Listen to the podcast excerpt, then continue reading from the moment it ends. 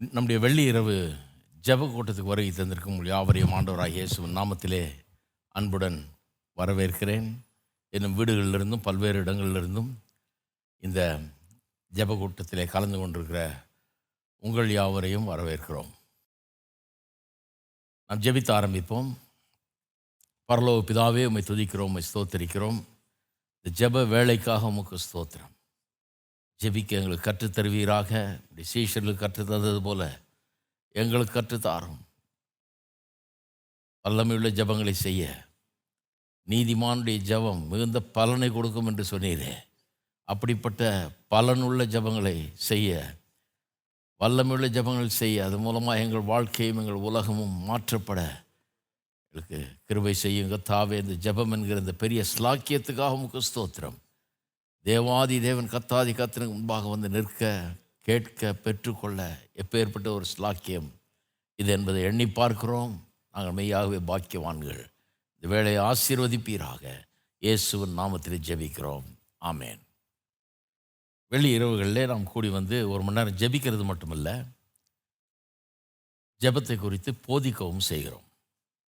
ஜெபத்தை குறித்த போதனைகள் ரொம்ப முக்கியம் பாருங்கள் ஏன்னா ஜெபத்தை குறித்து போதிக்கிறதுனால சிலர் வந்து அது என்ன போதிக்கிறது சின்ன வயசுலேருந்து ஜெபம் பண்ணுறோமே நாங்கள் எங்களுக்கு தெரியாதா? அப்படிங்கிறாங்க பைபிளை கொஞ்சம் படித்து பாருங்கள் சீஷர்லேயே வந்து இயேசுட்டு கேட்குறாங்க ஜெபிக்க கற்றுத்தாரும். ஏன்னா அவர் பண்ணுற ஜெபத்தை பார்த்துட்டு அப்புறம் தான் அவங்களுக்கே வழங்குது நம்ம என்னத்தை ஜெபம் பண்ணோன்னு இவங்க ஏதோ கோயிலுக்கு போனாங்க காலையிலையும் மாலையிலையும் ஜெபம் பண்ணாங்க. ஏதோ அவங்களுடைய பாரம்பரியத்தின்படி ஜெபங்களை செஞ்சாங்க. ஆனால் அதில் எந்த பெரிய வல்லமே இல்லை. அவங்க ஜெபிச்சு எதுவும் மாறலை. ஜெபிச்சு எதுவும் பெருசாக நடக்கலை. ஆனால் இயேசு ஜெபிக்கிறத பார்த்தாங்க. அவ்வளோ வல்லமையுள்ள ஜெபமாக இருக்குது. அவர் ஜெபிச்சு கேட்டால் கேட்டதெல்லாம் நான் கிடைக்கிது நடக்குது. அப்போ தான் அதுவும் இல்லாமல் அவர் வந்து ராமுலுக்கு போய் ஜெபிக்கிறாரு. அவ்வளோ பெரிய வாஞ்ச. இவங்க வந்து ஜெபத்தை வந்து ஒரு கடமை மாதிரி செய்கிறாங்க காலையில் சாயந்தரம்னு. அவர் வந்து எப்படா ஜெபிக்க தருணம் கிடைக்குன்னு பார்க்குறாரு. நாளெல்லாம் பிஸி நேரம் இல்லாதனால ராவெல்லாம் போய் ஜெபம் பண்ணுறாரு சில நேரம். அதிகாலையில் எழுந்திரிச்சு ஓடுறாரு. நள்ளிரவில் எழுந்திரிச்சு ஓடுறாரு ஜெபம். ஜெபம் பண்ணுறதுக்கு அவ்வளோ பெரிய ஒரு வாஞ்ச. ஏன் நிறைய பேர் இன்றைக்கு ஜெபம் பண்ணுறதுக்கு வாஞ்ச இருக்கிறது இல்லைன்னா இந்த இயேசு சொன்னார் இல்லையா ask so that your joy may be full கேளுங்கள். உங்கள் சந்தோஷம் நிறைவடையும்படிக்கு கேட்டு பெற்றுக்கொள்ளுங்கள்ன்றார். அது ஜபத்தில் ஜனங்க வந்து ஜபத்தை ஒரு கேட்குற ஒரு எக்ஸசைஸாக தான் நினைக்கிறாங்க. கேட்குற நேரம்னு. பெற்றுக்கொள்கிற நேரம்னு அதை நினைக்கல. ஜபத்துக்கு ரெண்டு பகுதி இருக்குது. கேட்குறது பெற்றுக்கொள்கிறது வெறும் கேட்குறது தான் ஜபம்னு நினச்சிங்கன்னா அந்த ஜபத்தில் இன்ட்ரெஸ்டே இருக்காது உங்களுக்கு. வந்து கேட்டு கேட்டு கேட்டு. போக வேண்டியதுதான். கேட்டு பெற்றுக்கொள்கிறது தான் ஜபம்னு நினைக்கும் போது சந்தோஷம் நிறைவாகும். பெற்றுக்கொண்டு பாருங்கள் நீங்கள் ஜப ஜபிக்க ஆரம்பிச்சிருவீங்க ரொம்ப. கேட்டு கேட்டதெல்லாம் பெற்றுக்கொள்கிற அளவுக்கு ஜெபம் பண்ண கற்றுக்கொள்ளுங்க பாருங்கள் கற்றுக்கிட்டிங்கன்னா எப்படா ஜெபம் பண்ணலான்னு நினைப்பீங்க? எப்பாவது டைம் கிடைக்கலன்னா ரொம்ப வருத்தப்படுவீங்க. ஐயோ இன்றைக்கெல்லாம் ஜெபம் பண்ண டைம் கிடைக்கலையே. நாளைக்கு இன்னும் கொஞ்சம் நேரம் அதிகமாக செலவழிக்கணும். எங்கேயாவது ஓடி போயிடணும். எங்கேயாவது போய் ஜெபம் பண்ணணும் அப்படி யோசிப்பீங்க. ஏன்னா அந்த அனுபவம் கேட்டு பெற்றுக்கொள்ளும்போது சந்தோஷம் பயங்கரமாக நிறைவடைகிறது. நம்முடைய சந்தோஷம் அதிகமாகிறது. அந்த சந்தோஷத்தை அனுபவிக்க வேண்டும். அதை நீங்கள் ஒவ்வொருவரும் அனுபவிக்கணும் ருசி பார்க்க வேண்டும். அந்த மாதிரி ஜபத்தை கற்றுக்கொள்ள வேண்டும் என்று சொல்லி தான் ஜபத்தை குறித்து போதிக்கிறோம்.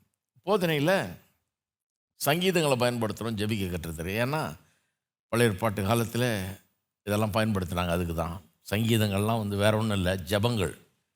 கத்திரிடத்தில் பாடும்படியாக எழுதப்பட்ட ஜபங்கள் சங்கீதங்கள். மக்கள் இதை கத்திரிட்ட பாடினாங்க இதை வச்சு ஜபம் பண்ணாங்க. ஜபத்தில் அவங்களுக்கு ஒரு கைடு மாதிரி இருந்தது. ஆகவே இதை நாமும் அப்படி பயன்படுத்துகிறது நல்லது. கத்தருடைய வார்த்தைக்கு நம்ம போனோம்னாலே என்ன ஒரு பெரிய பெனிஃபிட்னா நாம் நான் அடையிற பெரிய பெனிஃபிட் என்னன்னா ஜபத்தில் கத்துட்ட வரும்போது நிறைய நேரம் வாழ்க்கை பெரிய பிரச்சனையாக இருக்குது. அது இது நிறைய தேவைகள் அதெல்லாம் இருக்குது. அதுதான் மைண்டில் ஃபுல்லாக இருக்குது நமக்கு. இல்லையா? ஜபம்னு வரும்போது. வந்தவுடனே அழுவ ஆரம்பிச்சிடலாமான் இருக்குது.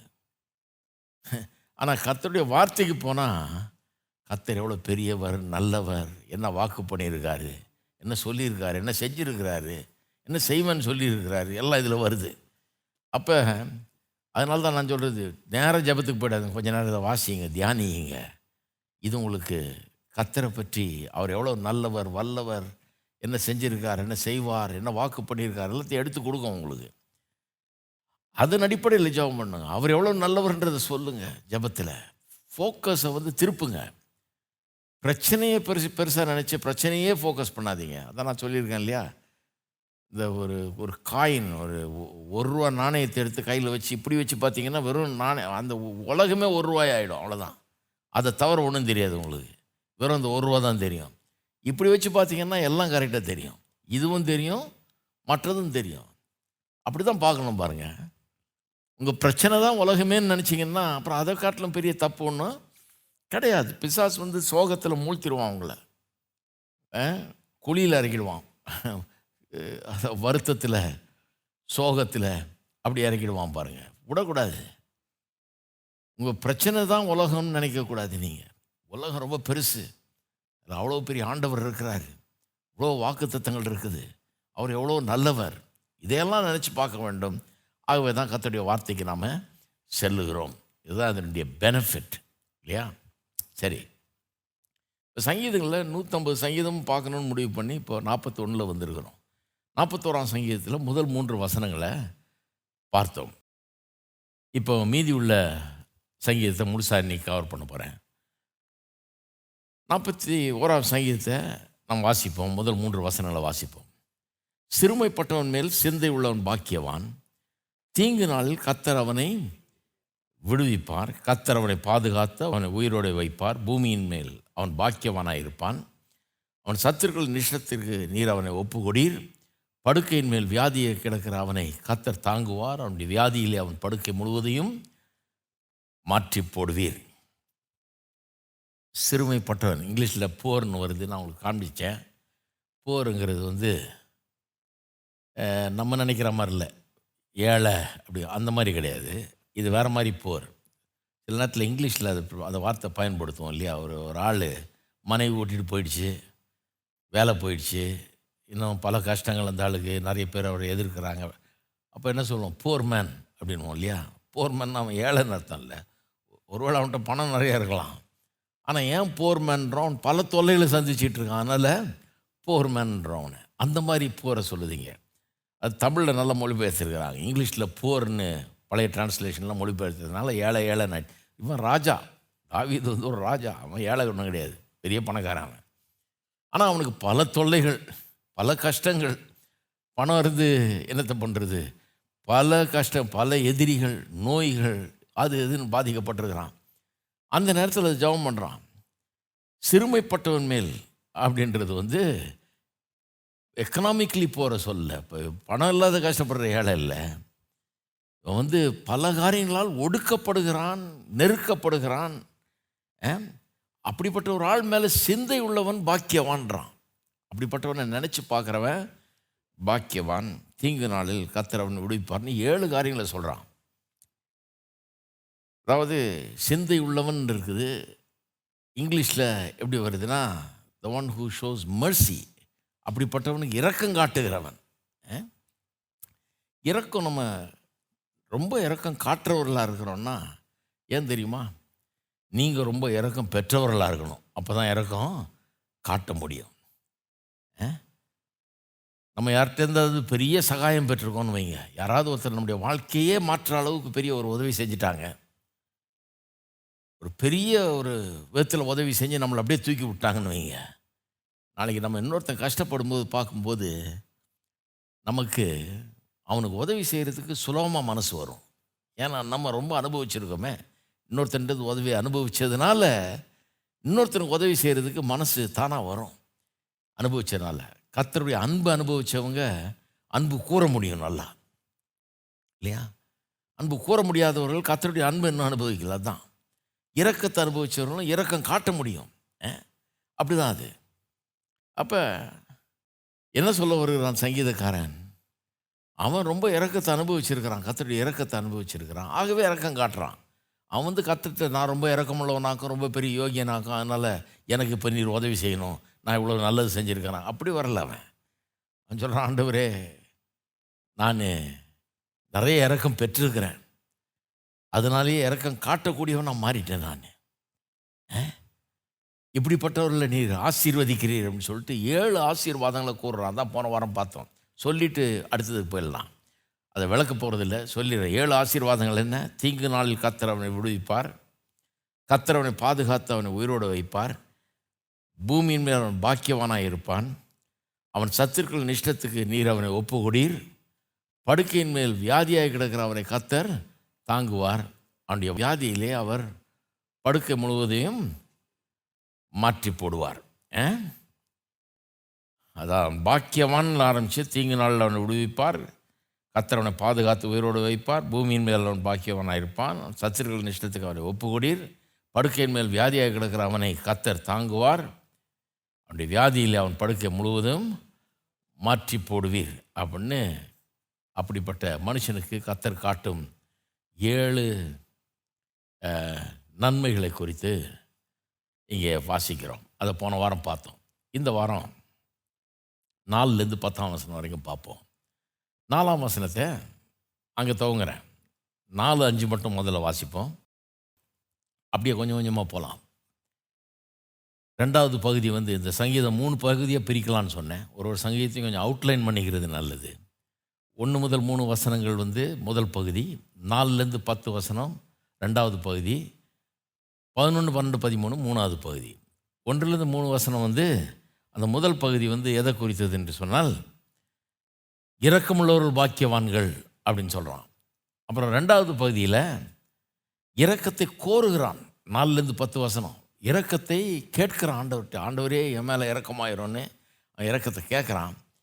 ரொம்ப பெரிய பகுதி அது அருமையான ஒரு பகுதியாக தான் இப்போ விளக்க போகிறேன் மூணாவது பகுதியும் இன்றைக்கி பார்க்க போகிறோம் அந்த மூணாவது பகுதி வந்து இரக்கத்தை நிச்சயமாக கத்தர் அவனுக்கு காண்பிப்பார்ன்ற தைரியம் கான்ஃபிடன்ஸ் நம்பிக்கை அவனுக்கு எவ்வளோ அதிகமாக இருக்குதுன்றத நாம் பார்க்க போகிறோம் அப்போ நாலு அஞ்சு ஆகிய வசனங்களை நான் முதல்ல வாசிக்கிறேன்.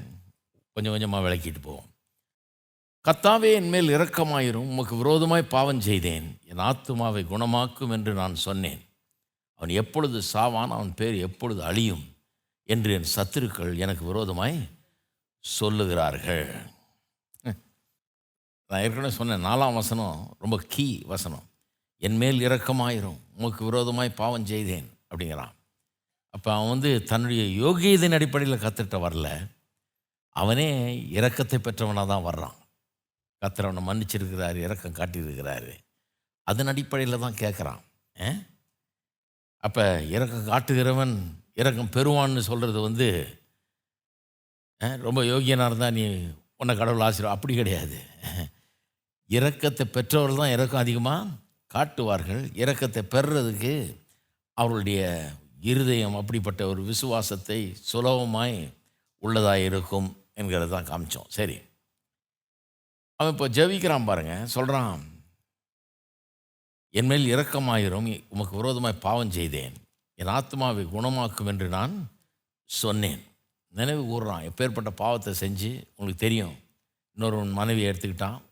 கொலை வேற பண்ணான். அவள் அவளுடைய புருஷனை. சொல்கிறான் என் ஆத்மாவை குணமாக்கும் என்று நான் சொன்னேன்.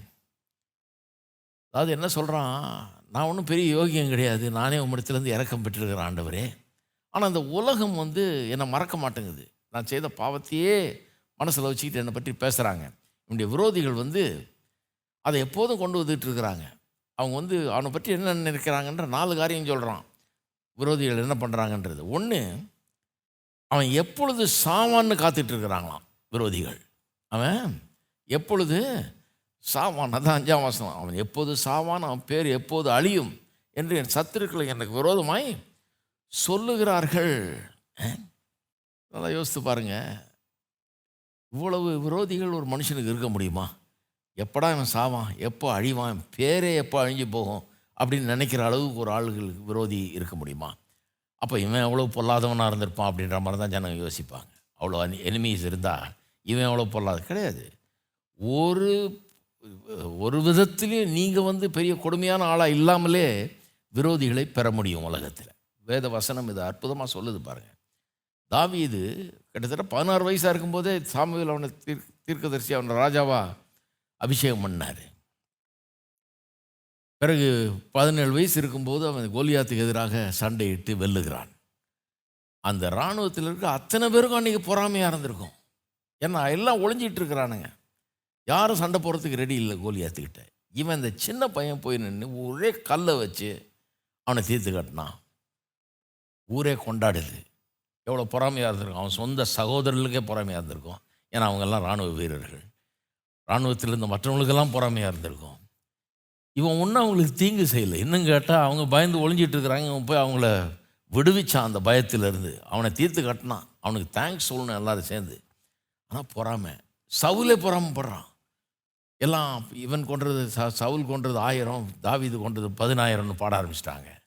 அதனால் ஊர் பெண்கள்லாம் அப்படி பாடின உடனே சவுலுக்கு ரொம்ப எரிச்சல் வந்துருச்சு. அப்போ ஒரு மனுஷன் எந்த தப்பு இன்னொருத்தருக்கு செய்யாமலே எதிர்ப்பை பெற வாய்ப்பு உண்டு. தான் உலகம் காட்டு உலகம் அப்படிப்பட்ட ஒரு உலகம். நீங்கள் ஒரு நல்ல வேலை உங்களுக்கு கிடைக்கட்டும். உங்கள் வீட்டில் இருக்கிற சில ஆளுகளே உங்களுக்கு விரோதமாயிடுவாங்க. உண்மைதானே? கூட பிறந்தவங்களே உங்களை விரோதமாக பார்ப்பாங்க. உங்களுக்கு ஏதாவது ஒரு நல்ல காரியம் நடக்கட்டும். உங்கள் சொந்தக்காரங்க கூட பிறந்தவங்க உங்களை சுற்றி இருக்கிறவங்க பக்கத்து வீட்டுக்காரன் எதிர் வீட்டுக்காரன் எல்லாம் புறம்படுவான். நீங்கள் ஒன்றும் தப்பு செய்யலை. ஆனால் நீ எப்படி நல்லா இருக்கிற? எப்படி இது திடீர்னு இவனுக்கு ஒரு வாழ்வு வந்தது? அப்படி தான் மற்றவன் பார்ப்பான். ஏன்னா அதுதான் உலகம். அதுதான் பாவ உலகம். எந்த தீங்கும் செய்யாமலே விரோதிகளை சம்பாதிக்க முடியும் இந்த உலகத்தில். தாவி இதுவும் ரொம்ப இறக்கமுள்ளவன் அவன். ரொம்ப நல்ல ஆள் ஏன்னா அவனுக்கே தெரியுது நானே பெரிய பாவி என்ன கடவுள் மன்னிச்சிருக்காருன்னு. ரொம்ப இறக்கமாக தான் நடந்துக்கலாம் ரொம்ப டெண்டர்னஸ் இருக்குது அவன்கிட்ட. அவனுடைய நடவடிக்கை எல்லாம் பார்த்தீங்கன்னா. ஆனால் அவனுக்கு இவ்வளவு கொடூரமான எதிரிகள். எப்போ சாவான் எப்போ அவன் பேர் அழியும்னு காத்துட்டு இருக்கிறாங்க. அப்பேற்பட்ட ஒரு எண்ணம் நிறைய பேருக்குள்ள இருக்குது. அப்போ பாருங்கள் கிறிஸ்தவர்கள் சில நேரத்தில் இப்படிப்பட்ட எண்ணங்கள் அவங்களுக்குள்ளே இருக்கும்போது கிறிஸ்தவர்களுக்குள்ளேயும் எது இருக்கும் பாருங்கள் ஜெலசிங்கிறது வந்து குடும்பத்தில் இன்றைக்கி பிரச்சனை இருக்கிறது வந்து நிறைய ஜெலசினால தான் ஒருத்தன் நல்லாயிட்டானா அவனை எல்லாம் சேர்ந்துக்கிட்டு எப்படியாவது கீழே இழுத்து போட்டுருணும் அவனை. அவனுக்கு விரோதமாக பேசி கெடு கெடுத்து எல்லாம் பண்ணி பண்ணுவாங்க. குடும்பத்தில் மட்டும் இல்லை சொல்கிறேன் சபைகளில் இருக்கிற விரோதங்கள் பகைகள் சண்டைகள் இன்றைக்கி எத்தனை சபைகளில் சண்டை? குடும்ப சண்டையே நடக்குது இன்றைக்கி நடக்குது. ஏன்னா பொறாமை. பொறாமைனால இவன் சொல்லி நான் என்ன கேட்குறது அவன் என்ன பெரிய இது? இவன் என்ன இது? இவன் யார் பெரிய ஆளாகிறது? அப்படிங்கிற சண்டை பாருங்கள் நான் பெரியவனா நீ பெரியவனா? தான் அங்கே பார்த்தீங்கன்னா ஜெலசி பொறாமை. கிறிஸ்தவர்கள் ஜெலசியாக இருக்கும்போது பார்த்துருக்கீங்களா இதுவும் சொல்லிடுறேன் நான். ஏன்னா அப்போ தான் எனக்கு அடையாளம் காண முடியும் நீங்கள் அவங்க ஜெலசி இருக்கும்போது எப்படி பேசுவாங்கன்னா பைபிளோடு தான் வருவாங்க. பைபிளோடு வந்து நல்ல பெரிய இந்த மாதிரி பைபிள் தான் இருக்கும் அவங்கள்ட்ட. எல்லாம் பார்க்கணுமே எல்லாரும் அது மாதிரி. பெரிய பைபிள் எடுத்துகிட்டு வந்து ஜப வேண்டுகோள் வைப்பாங்க. ஜப வேண்டுகோள் வைப்பாங்க. அதான் நேற்று ஒருத்தர் எனக்கு வாட்ஸ்அப்பில் ஒரு பாட்டு அனுப்பிச்சார். அமெரிக்காவில் ரெக்கார்ட் பண்ண ஒரு பாட்டு வேடிக்கையான பாட்டு. சிலர் காஸ்பிளில் ஸ்ப்ரெட் பண்ணுறாங்க சிலர் காசிப்பை ஸ்ப்ரெட் பண்ணுறாங்கன்னு அந்த மாதிரி பாட்டு அது. வேடிக்கையான பாட்டு அதில் பாடுறாரு அவர். முதல் லைன் எப்படி வருதுன்னா அதாவது இந்த ஒரு வயதான ஒரு கிழவி அம்மா அந்த சபையில் இருக்குதான் சில்வர் கிரே ஹேர். அப்படியே எண்பது வயசுக்கு மேலே ஆயிடுச்சு இப்படி இருக்குது அது வந்து ஜபக்கூட்டம் கூடி எல்லா பாவிகளுக்காகவும் ஜெபம் பண்ணலான்னு சொல்லிட்டு சரி பாவிகளுக்காக ஜெபம் பண்ணுறது ஓகே. எல்லா பாவியும் பேர் சொன்னிச்சான் சபையில் இருக்கிற அத்தனை பாவியும். அப்படி தான் ஆரம்பிக்குது பாட்டு. ரொம்ப வேடிக்கையான பாட்டு அது. முழுசாக போட்டு காமிச்சாலும் சிரிச்சிருவீங்க நீங்கள் வழங்கணும் அது. எல்லா பாவிகளையும் பேர் சொல்லி அழைச்சிதான். கடைசியில் கடைசி லைனில் பார்த்தீங்கன்னா இந்தம்மா எவ்வளோ பெரிய பாவின்றதை காமிக்கிறாங்க அதுதான் ரொம்ப வேடிக்கை அதில். அப்படி தான் அவங்க கிறிஸ்தவங்க எப்படின்னா கிறிஸ்தவர்கள் இந்த மாதிரி வேலையில் ஈடுபடும் போது ஜெப வேண்டுகோள் மாதிரி வைப்பாங்க. ஜெபம் பண்ணுங்க பிரதர். நான் உங்களுக்கு எதுக்கு சொல்கிறேன்னா எனக்கு ஒரே கரிசனையாக இருக்குது. இந்த ஆள் இப்படிப்பட்ட ஆள். இவர் இப்படி பண்ணுறாரு அப்படி பண்ணுறாரு இதான் பேசுவோம். நோக்கம் உள்நோக்கம் என்னன்னா அந்த ஆள் மேலே பொறாமை. வேறு ஒன்றுமே கிடையாது. நீங்கள் ஆராய்ஞ்சு பார்த்தீங்கன்னா எதுக்கு அந்த ஆளை பற்றி வீடு வீடாக போய் பேசணும்? வீடு வீடாக ஏன் பேசுகிறாங்கன்னா பொறாமை. எப்படியாவது அழிச்சிடணும் எப்படியாவது தீர்த்து கட்டிடணும் அப்படின்ற பொறாமை. அப்போ ஒரு ஆள் வளர்கிறான் ஒரு ஆள் நல்லா இருக்கிறான்னா அவனை பற்றி ஏதாவது கெட்டதாக பேசி அழிச்சிடணுன்றது இதெல்லாம் வந்து கிறிஸ்தவத்தில் கொஞ்ச நாள் இருந்தால் கற்றுக்குவீங்க நீங்கள் அது நிறைய பேர் பண்ணுறத பார்ப்பீங்க. ஆனால் கற்றுக்கக்கூடாது இந்த மாதிரி செய்யக்கூடாது. ஸோ எப்போ சாவான்? இவன் பேர் எப்போ அழியும்? என்ன ஒரு குரூவல்ட்டி பாருங்கள் என்ன ஒரு கொடுமை. ரெண்டாவது அவனை பார்க்கும்போது ஒன்று பேசுகிறாங்க அவனுக்கு பின்னால் வெளியே போய் வேற ஒன்று பேசுகிறாங்க அதுதான் ஆறாம் வசனம் சொல்லுகிறது. ஒருவன் என்னை பார்க்க வந்தால் வஞ்சனையாய் பேசுகிறான். பார்க்க வந்தால் வஞ்ச அப்படின்னா என்ன அர்த்தம்? பார்க்க வரும்போது ஐயோ எப்படி இருக்கிறீங்க? சோமல்லன்னு கேள்விப்பட்டேனே. இவன் பாவம் வியாதியாக இருக்கிறான். சோமல்லன்னு கேள்விப்பட்டேனே. ரொம்ப உங்களுக்காக ஜெபம் பண்ணுறோம் ஒன்றும் பயப்படாதீங்க. நாங்கள்லாம் இருக்கிறோம். எல்லாம் நல்லபடியாக நடக்கும். அப்படி இப்படின்னு வ- வஞ்சனையாக இப்போ உள்ளே வேற ஒன்று வச்சுட்டு வெளியே இப்படி பேசுகிறான். அவன் தன் இருதயத்தில் அக்கிரமத்தை சேகரித்து கொண்டு தெருவில் போய் அதை தூற்றுகிறான். பேசும்போது எப்படி பேசுகிறானா ஐயோ இப்படி ஆகிப்போச்சே உங்களுக்காக ரொம்ப ஜபம் பண்ணுறோம் பயப்படாதீங்க பிரதர் கத்தர் நல்லா சுகம் கொடுப்பாரு உங்களுக்கு. பயப்படாதீங்க அப்படின்னு சொல்லிட்டு வெளியே போய் என்ன பண்ணுறான் பேசும்போதே இன்ஃபர்மேஷன் சேகரிக்கிறான். எவ்வளோ வியாதியாக இருக்கீங்கன்னு பார்க்குறான். எவ்வளோ பலவீனமாயிட்டீங்கன்னு பார்க்குறான். எவ்வளோ ஒல்லி ஆயிட்டீங்கன்னு பார்க்குறான். பார்த்துட்டு வெளியே போய் ஐயோ இப்போ தான் பார்த்துட்டு வந்தோம்ப்பா இன்றைக்கோ நாளைக்கோ இருக்கிறாரு. இன்னும் ஒரு சில நாட்கள் தான் தேர்வாருன்னு நினைக்கிறேன். அதனால தான் பாரு அவனால் சரியாக ராஜாவாக இருக்க முடியல. சரியான தீர்மானங்கள் எடுக்க முடியல. தப்பு தப்பாக எல்லாம் பண்ணுறாரு நமக்கு ஒரு மாற்றம் தேவை. கத்தருக்கு ஸ்தோத்திரம். அல்லேலுயா. அந்த அல் இந்த மாற்றத்துக்காக தானே நம்ம ஜெபம் பண்ணிகிட்ருக்குறோம் ஒரு நல்ல மாற்றத்தை கத்தரு இப்படி போய் பேசுகிறது வெளியே. இங்கே உள்ளே பேசுனது வேறு இவனுக்கு எதிர்க்க வெளியே போய் பேசுனது டோட்டலாக வித்தியாசம். எத்தனை பேர் பார்த்துருக்கிறீங்க இப்படி? பைபிளை வாசித்தாலே உலகத்தை நல்லா புரிஞ்சுக்கலாம். சிலர் என்கிட்ட வந்து சொல்லுவாங்க இவர் கிறிஸ்தவராக இருந்து இப்படி பண்ணிட்டாரு. எப்படி பண்ணுவார்னு எதிர்பார்த்தீங்க நீங்கள் நிறைய ஆவிக்குரிய அல்லாத கிறிஸ்தவர்கள் இருக்கிறாங்க பாருங்க. பேர் மத்தே மார்க்கு லூக்காயோவான் நாலு பேரையும் வச்சுருப்பாங்க. ஆனால் கொஞ்சம் கூட ஒரு ஆவிக்குரிய தன்மையே இருக்காது பாருங்கள் வாயை திறந்தாங்கன்னா மற்றவங்கள பற்றி கண்ணாமண்ணான்னு பேச வேண்டியது. அப்படி இருப்பாங்க. அது உங்களுக்கு அடையாளம் தெரியலன்னா அதை அதெல்லாம் பார்க்குறதுக்கு முன்னாலே தெரியணுமே உங்களுக்கு. மனுஷன் மனுஷன்தான்.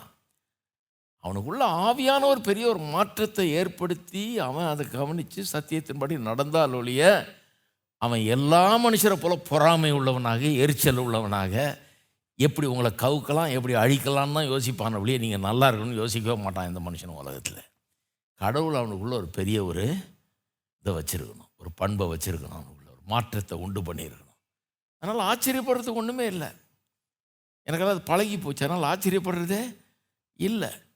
இதை விட இன்னும் அதிகம் செய்யாமல் விட்டானே. அதுதான் ஆச்சரியமாக இருக்குது. அப்படி தான் இருப்பாங்க. சரி மூணாவது.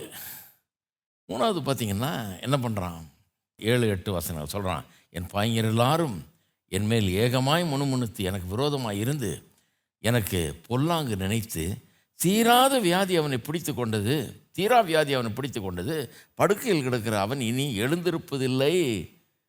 என்கிறார்கள். இந்த தீரா வியாதின்றது இங்கே இப்படி மொழிபெயர்த்திருக்காங்க தமிழில்.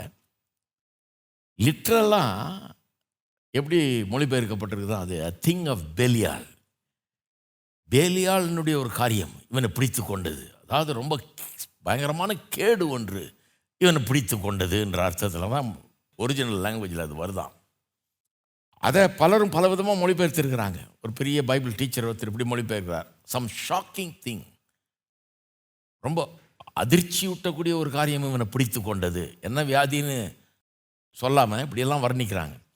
King James Version an evil disease அப்படின்னு சொல்லுது.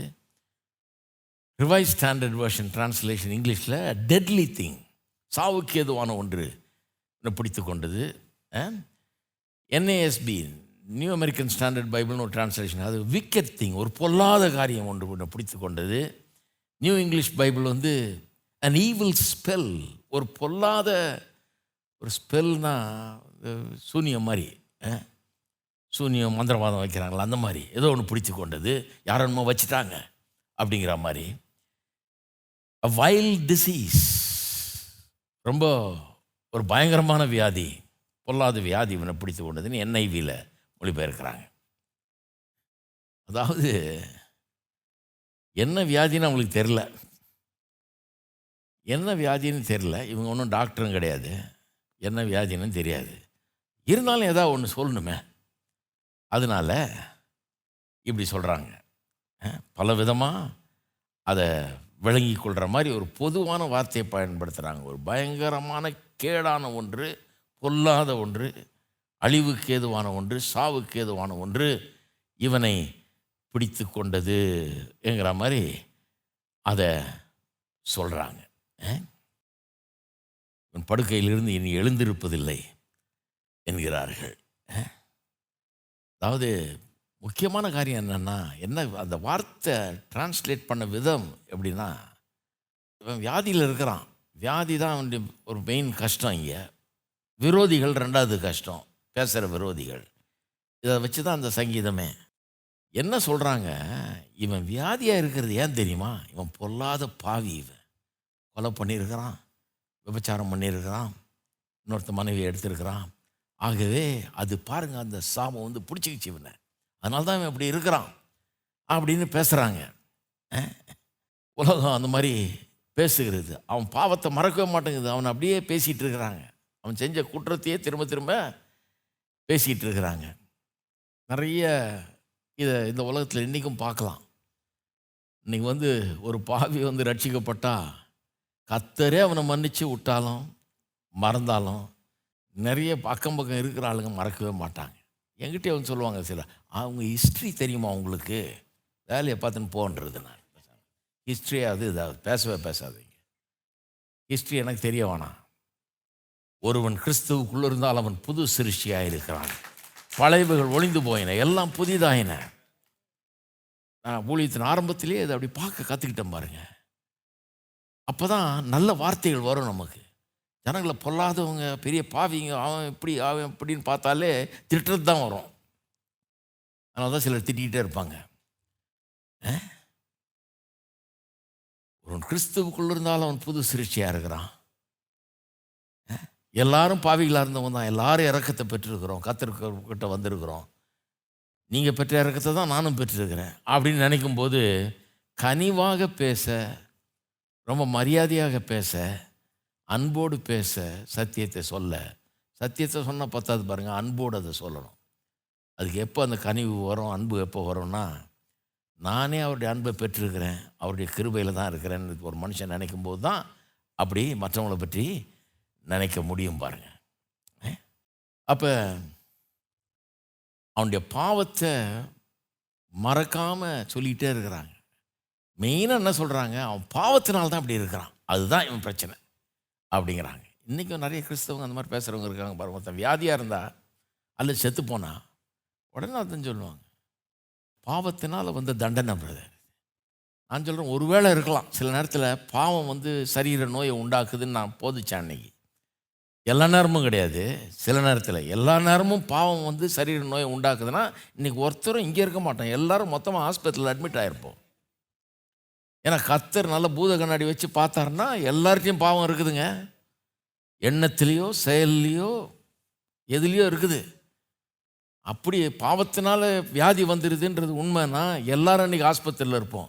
இன்றைக்கி இங்கே உட்காந்துருக்கோம்னா கத்தருடைய இரக்கம் அவருடைய அன்பு. எல்லா நேரத்துலையும் அப்படி நடக்கிறது இல்லை எல்லா நேரத்துலையும் பாவத்தினால வியாதி வர்றதில்லை. ஆனால் உண்மையாகவே சங்கீதக்காரன் சொல்கிறது போல் மாம்சத்தில் சௌக்கியமே இல்லை எலும்புகள்லாம் உழந்து போயிட்டுன்னு சொல்கிறானே தன்னுடைய பாவத்தை நினச்சி சொல்கிறான் உள்ள குற்ற உணர்வு வந்து அது வியாதியாக மாறி சைக்கோசோமேட்டிக் இல்னஸஸ்ன்னு வாங்க இங்கிலீஷில். மைண்ட் பாடி கனெக்ஷனை பற்றி சொல்லுது அது. அப்படிப்பட்ட நோய்கள் இருக்கிறது உண்மை. உண்டாகிறது உண்மை. அதுக்குன்னு எல்லா நோயும் அப்படிதான் வந்ததுன்றது பேசுறது கூடாது. இவங்க எதுவும் செக்கப் பண்ணி பார்க்காம ஒன்றும் பண்ணி பார்க்காம சும்மா இஷ்டத்துக்கு அள்ளி வீசுறது வார்த்தைகளை. அதை சொல்கிறது கத்தர் மட்டும்தான் சொல்ல முடியும். இவன் பாவத்தினால தான் இவனுக்கு இப்படி ஆச்சுன்றத நம்ம ஒரு ஆள் கூட தகுதி கிடையாது சொல்கிறதுக்கு நம்ம வாயை மூடிட்டு இருந்துடணும் பேசாமல் கத்தர் ஒருத்தர் தான் அப்படி சொல்ல முடியும். அவரே பேசாமல் இருக்கார். நம்ம யார் அதை சொல்கிறது அவர் பார்த்துக்கிறார் கடைசியில். நமக்கு என்னத்துக்கு அதை பற்றி கவலை? அந்த மாதிரிலாம் பேசவே கூடாது. அப்படியே ஏதாவது பாவம் தெரிஞ்சால் கூட நம்ம வாயை மூடிட்டு இருக்கணும் ஒரு ஆள் செத்தார் அல்லது ஒரு ஆள் ஆஸ்பத்திரியில் இருக்காருன்னா உடனே இருந்தால் பாவத்தினால தான் அப்படி ஆச்சு. அப்படின்னு பேசுகிறது ரொம்ப பெரிய தப்பு. விசுவாசிகள் அந்த மாதிரி பேசுகிறது கூடவே கூடாது. ஒரு நாள் நல்ல விசுவாசியாக இருந்தால் அப்படி பேச மாட்டேன் இன்றைக்கி அடையாளம் கண்டுங்க அந்த மாதிரி பேச மாட்டாங்க. அறியாமை உள்ள விசுவாசியாக இருந்தால் தான் அப்படி பேசுவாங்க. கரட முரடா என்னத்தையாவது ஒன்று பெரிய இவங்க பெரிய நம்ம செக் பண்ணி பார்த்துட்டுன்னு சொன்ன மாதிரி சொல்லுவாங்க. தப்பு அது. இவங்க கடவுளும் இல்லை டாக்டரும் இல்லை. சொல்கிறதுக்கு எந்த அதிகாரமும் கிடையாது. சரி. நாலாவது. ஒன்பதாம் வசனம். இது ரொம்ப முக்கியமான வசனம் பாருங்கள் ஒன்பதாம் வசனம். என் பிராண சிநேகிதனும் நான் நம்பினவனும் என் என் அப்பம் புசித்தவனுமாகிய மனுஷனும் என் மேல் தன் குதிகாலை தூக்கினான். இது ஏன் ரொம்ப முக்கியமான வசனன்றன்னா இயேசுவே இந்த வசனத்தை கோட் பண்ணுறார் ஞாபகம் இருக்கா உங்களுக்கு?